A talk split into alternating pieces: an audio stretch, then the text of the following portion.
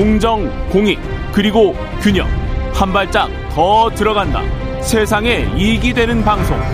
최경영의 최강 시사.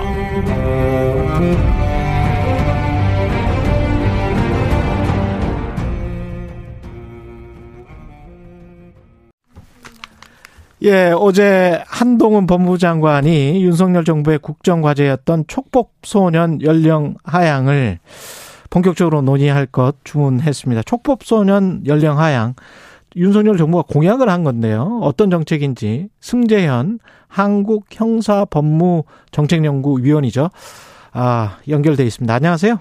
네, 안녕하십니까. 예, 예. 오랜만에 저 통화하는 것 같습니다. 그러네요. 예, 위원님. 네네. 예. 위원님이 사실 저 인수위에서도 여기 저 관련한 전문위원으로 참여를 하셨기 때문에 오늘 네네. 예, 정말 적임자신 것 같은데요. 예. 네, 네. 이게 지금 일단 그때도 뭐 다른 분들이랑 이야기를 했었는데 촉법소년이 네. 뭔지를 잘 모르는 분들도 있으니까 이것부터 정확하게 설명을 해 주십시오. 네네. 예. 어, 대한민국에는 형법이 존재를 하는데요. 형법에는 형사 미성년자라 그래서 만 14세 미만 이 아. 범죄를 저지르면 형벌을 과할 수 없도록 만들었습니다. 쉽게 말하면 예. 13세가 살인을 저지르든 13세가 어 강도를 하든 강간을 하든 예. 그 13세 미만은 형 형법상 형사 미성년자이기 때문에 형벌을 과할 수 없는데 예. 그럼 국민 여러분들께서 굉장히 좀 어야하게 생각하실 거잖아요. 야 13세가 살인을 저질렀는데 이거 아무 아무런 형벌을 과하지 않는다고 그렇죠. 이렇게 생각을 하실 수 있어서 소년법에는 이러한 13세, 12세, 11세, 10세까지입니다. 10세까지 음. 이 범죄를 저질렀을 때 형법상의 형벌은 과할 수 없지만 소년법상의 보호 처분을 어, 부과할 수 있다 라고 규정한 그 내용, 즉 형벌을 과할 수 없지만 음. 보호 처분을 과할 수 있는 10세, 11세, 12세, 13세 소년을 음. 우리는 촉법소년이라고 한다라고 말씀드리겠습니다. 근데 이 촉법소년의 연령 기준을 낮춰야 한다. 요즘 아이들 너무 무섭다. 네네. 뭐 이런 네네. 이제 분위기, 사회 분위기가 있어요. 네네. 이게 지금 촉법소년 연령을 14세 미만으로 한 거는 음. 언젠가요? 사실 이제 형법에는 1953년에 형법이 만들어졌고 형법이 만들어진 그 시점부터 형사 미성년자는 14세 미만으로 되어 있었습니다. 다른 말로 하면 1953년 지금 네네네. 그러니까 다른 말로 하면 그 1953년에 14세와 2022년에 14세를 우리 사회는 동등하고 똑같은 사람으로 바라보는 거죠. 아. 제가 봤을 때 53년에 14세들은 지금같이 소년법을 악용하거나 지금과 같은 흉악한 범죄를 14세 미만들이 많이 범하지는 않았을 거예요. 근데 지금은 뭐 다들 아시겠지만 2022년에 13세는 세상을 굉장히 많이 알고 저보다 훨씬 더 얼리 어답터라서 뭐 이렇게 그 인터넷상에서 정보를 그렇죠, 취득하는 그렇죠. 양은 네. 훨씬 더 많을 수 있는 그리고 신체 발육이나 문화적 정서적 접근도 훨씬 더 성숙되어 있는 거 아닌가 이런 의미에서 민법에 미성년자 나이를 한 살 낮추었는 거 기억하시죠? 네. 원래는 20세였는데 19세로 낮춘 이유가 이러한 어 성장 발육과 사회적인 분위기 때문에 민법에서 미성년자를 한 살 낮추었다면 지금 이제 우리가 이야기하고 있는 형법상의 형사 미성년자도 53년에 만들어 놨는데 음. 이것도 좀 개정할 필요가 있는 거 아닌가?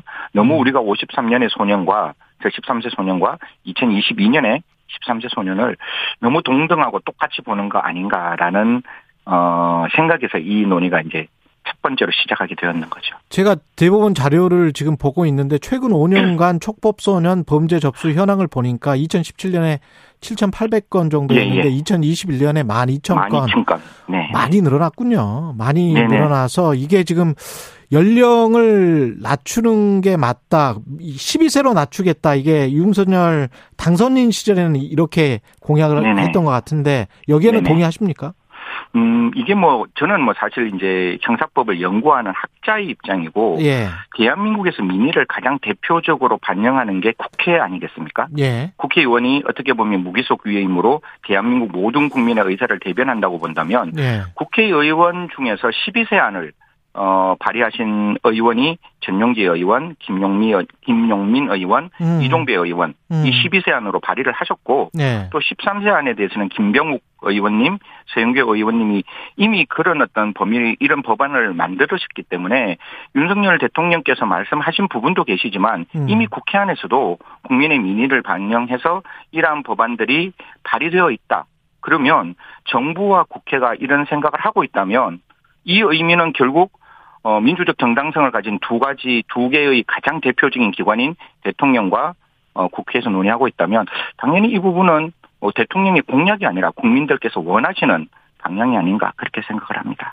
그러면 실제 이렇게 연령을 낮추면 범죄 발생률이 좀 낮아질까요?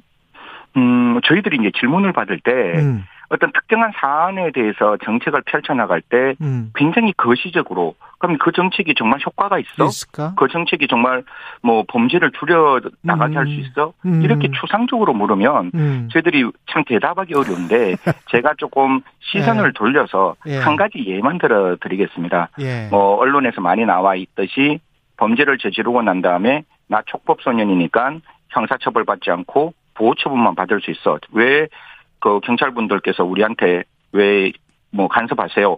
라고 하는 지금 소년법을 악용하고 있는 어 그렇죠. 청소년들, 촉법 소년들에게는 음. 분명히 연령을 하한으로 낮춘다면 음. 효과가 분명히 있죠. 이 효과가 없다라고 말할 수 있는 분은 아직은 아무도 없다라고 생각합니다. 당연히 그렇게 악용하는 사람, 악용하는 촉법 소년에게는 당연히 효과가 있을 뿐만 아니라 예. 지금 소년법상의 보호 처분은 소년은 송치라는 2년 처우가 가장 강력한 처우거든요. 예. 근데 아까 제가 말씀드렸다시피 14세 미만 중에 13세가 강도, 강간, 살인을 같이 범했다고 치면 과연 그러한 촉법 소년을 어. 소년법상 소년은 2년 송치 처우로 개성교화가 가능할 것인가?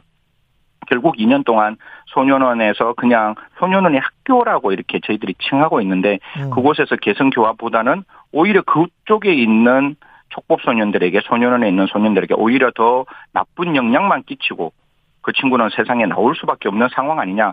그러면 분명히 현실적으로 맞지 않는 상황은 좀 개선하고 교화, 개선하고 보완하는 게 필요한 게 아닌가라는 말씀 드리겠습니다. 예.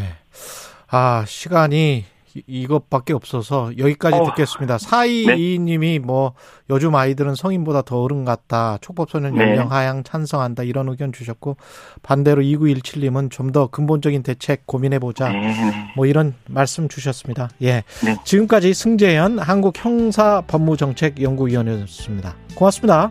네, 감사합니다. 예, 총영의 최강사 2부는 여기까지고요. 잠시 후 3부 아주대 심리학과 김경일 교수 뉴스는 쉽니다. 준비되어 있습니다.